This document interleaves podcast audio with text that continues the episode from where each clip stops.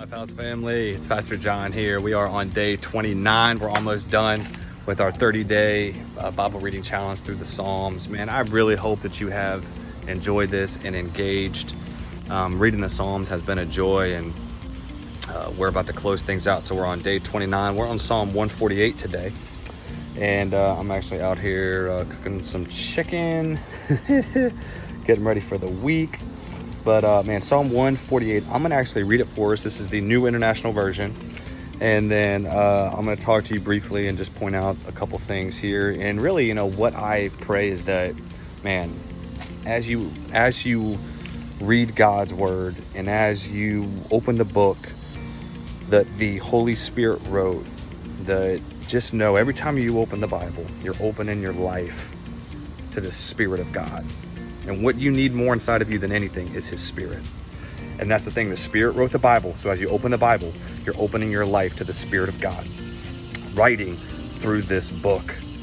And so, my prayer for you, for our church, is that as we engage God's Word, that we would allow and open up our spirit uh, to be penetrated with the Holy Spirit through God's word. But this is Psalm 148. It says, Praise the Lord. Come on, somebody. Should about a Honda, about about a Mazda. About to start preaching up in here. All right, anyway.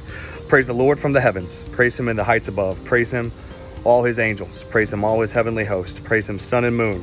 Praise him, all you shining stars. Praise him, you highest heavens, and you waters above the skies. Let them praise the name of the Lord, for at his command they were created, and he established them forever and ever. He issued a decree that will never pass away. Praise the Lord from the earth, you great sea creatures in all ocean depths, lightning and hail, snow and clouds, stormy winds that do his bidding, you mountains and all hills, fruit trees and all cedars, wild animals and all cattle, small creatures and flying birds, kings of the earth and all nations, you princes and all rulers on earth, young men and women, old men and children.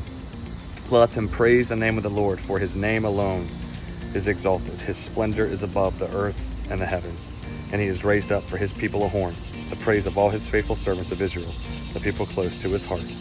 Praise the Lord. I love the diversity here where you I mean I mean just, you know, sun, moon, stars, young, old, snow, hail. I mean, can't you just see the psalmist here is telling us all creation should worship the Lord and praise God. Now, here's the thing, right? What I've what I've seen within the Christian culture, within the Christian church, sometimes you have to define words, right? When you hear worship or something like that, you might have a different definition than what the Bible is, or we might have different definitions. So I think it's important whenever we say worship, we see it a couple different ways. First off, worship is our response to who God is and what God has done. Okay? So worship is our response to who God is and what God's done. And can't you see those two qualities in this psalm? Who God is. He's creator. He's king. He's Lord. And then it says what God has done. He has created, established Israel. Right? Like you can see this psalm is a direct response to who God is and what God's done. And that is why worship is the natural overflow when we encounter who God is and what God has done for us.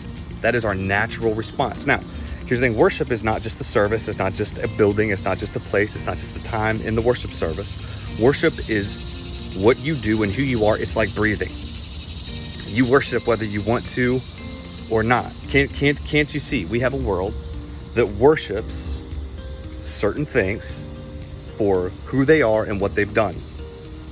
It's amazing. I'll never forget uh, watching a Michael Jackson concert. Now, here's the thing I wasn't watching that. A, a different preacher showed this when he was talking about worship, but he showed this video of a Michael Jackson concert. This was probably like 13, 14 years back. But it, it, it actually had this person at the concert. Michael Jackson comes out on the front row, and this person faints, literally just like faints, like in response to seeing the person that they essentially worship, idolize, come out on stage, their response is to faint at being in the presence and glory of Michael Jackson. And I, you know, that that just reiterated the fact for me. Worship is not just something we do. Worship is something we are. That we can't not worship. We can't not respond to certain things for who they are and what they've done. Right? It's who we are. And here's the thing. That, that it's not if you're going to worship, but who or what are you going to worship?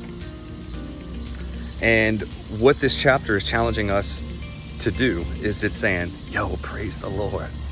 Worship him. Why? Because for who he is, he's creator, he's king, he's God, he's established his people, right? And for what he has done. Right?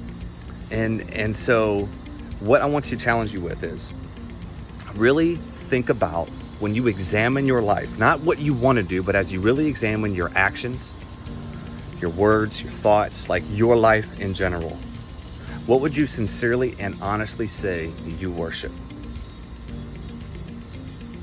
Because that's a sobering question, because m- many times what we would like to say we worship and what we actually do are different. And so um, here's the thing, right? This is a great psalm, inspiring psalm. Praise the Lord, everybody, everything. Eh, you know, yeah. But at the same time, I, I, I also want this to be a contemplative psalm where you say, God, it says that I should praise you for who you are and for what you've done. Is my life actually doing this? Are you treating worship as just being a time within a service? Are you treating worship as just being a place? Because honestly, worship, and this is why I love Romans 12, right? If if you actually go and read that Romans 12, 1 and 2, especially in the message version, it says this take your ordinary everyday life and present it before God as an offering of worship. And what that's essentially saying is, is that everything you do is an opportunity to worship. The way you treat your kids, the way you do your job, the way you treat your body, the way you treat others, the way you treat treat the planet. Everything we do as Christians is worship. We can't not worship. It's in our DNA. It's in our blood. Why? because we're made in the image of God. And so the challenge is, is this examine truly in your life what do you worship who do you who do you worship and if there's anything within your spirit within your heart that you say man you, you feel the holy spirit talking to you you feel like man you know what? I gotta shift some some things here. Let the holy spirit do it. And let your heart's cry be psalm 148 praise the lord. Praise him for I mean, I mean, it's, it's just, I love it. And what and what I'm gonna actually do right now is read the psalm one more time and close out, and then I'm going to pray. Uh, and then what I would like for you to do is to take some time, just pause and say, Holy Spirit, speak to me, challenge me, and help my heart, soul, mind, and strength be focused on you and worshiping you. All right, so look, we're going to read the psalm one more time. This is what it says Praise the Lord. Praise the Lord from the heavens. Praise him in the heights above. Praise him, all his angels. Praise him, all his heavenly host. Praise him, sun and moon. Praise him, all you shining stars. Praise him, you highest heavens, and you waters above the skies. Let them praise the name of the Lord, for at his command they were created, and he established them forever and ever. He issued a decree that will never pass away. Praise the Lord from the earth, you great sea creatures in all ocean depths, lightning and hail, snow and clouds, stormy winds that do his bidding you mountains and all hills, fruit trees and all cedars, wind animals and all cattle, small creatures and flying birds, kings of the earth and all nations, you princes and all the rulers on earth, young men and women, old men and children. Let them praise the name of the Lord, for his name alone is exalted. His splendor is above the earth and the heavens, and he has raised up for his people a horn, the praise of all his faithful servants of Israel, the people close to his heart. Praise the Lord. Come on, somebody. Hey, I'm gonna show y'all. I need to flip this chicken over real quick. So I'm gonna do and turn this over right now. Do you want to see? Check this out. Oh yeah. Get my chicken ready for the week so I can. Sorry, I'm just doing this right before I pray, just so we can be good. I'm sorry if you're on podcast, you're missing out here. Seeing seeing this beautiful chicken that I have here. Anyway, okay. I'm gonna flip these over, shut the top, then we go and pray and close out. Pray with me. Heavenly Father, Lord, we Lord, we love you. And we just pause right now and we just praise you. God, we just pause right now and praise you for who you are and God, for what you've done in each of our lives. And Lord, I just pray that a spirit of worship would arise in each person watching this. The God, though might though they might have a jaded view or, or kind of a jaded concept of what that word worship means, I pray you purify it. I ask that you would center it and that they would see worship as simply the response physically, psychologically, emotionally, with all of, of who we are. It's our response to you for what you've done and for who you are. So, God, I ask that your people would be a people of worship. We'd have a heart's cry like Psalm 148. Praise the Lord. In Jesus' name. Amen. Lifehouse fam, I love you. I'm proud of you.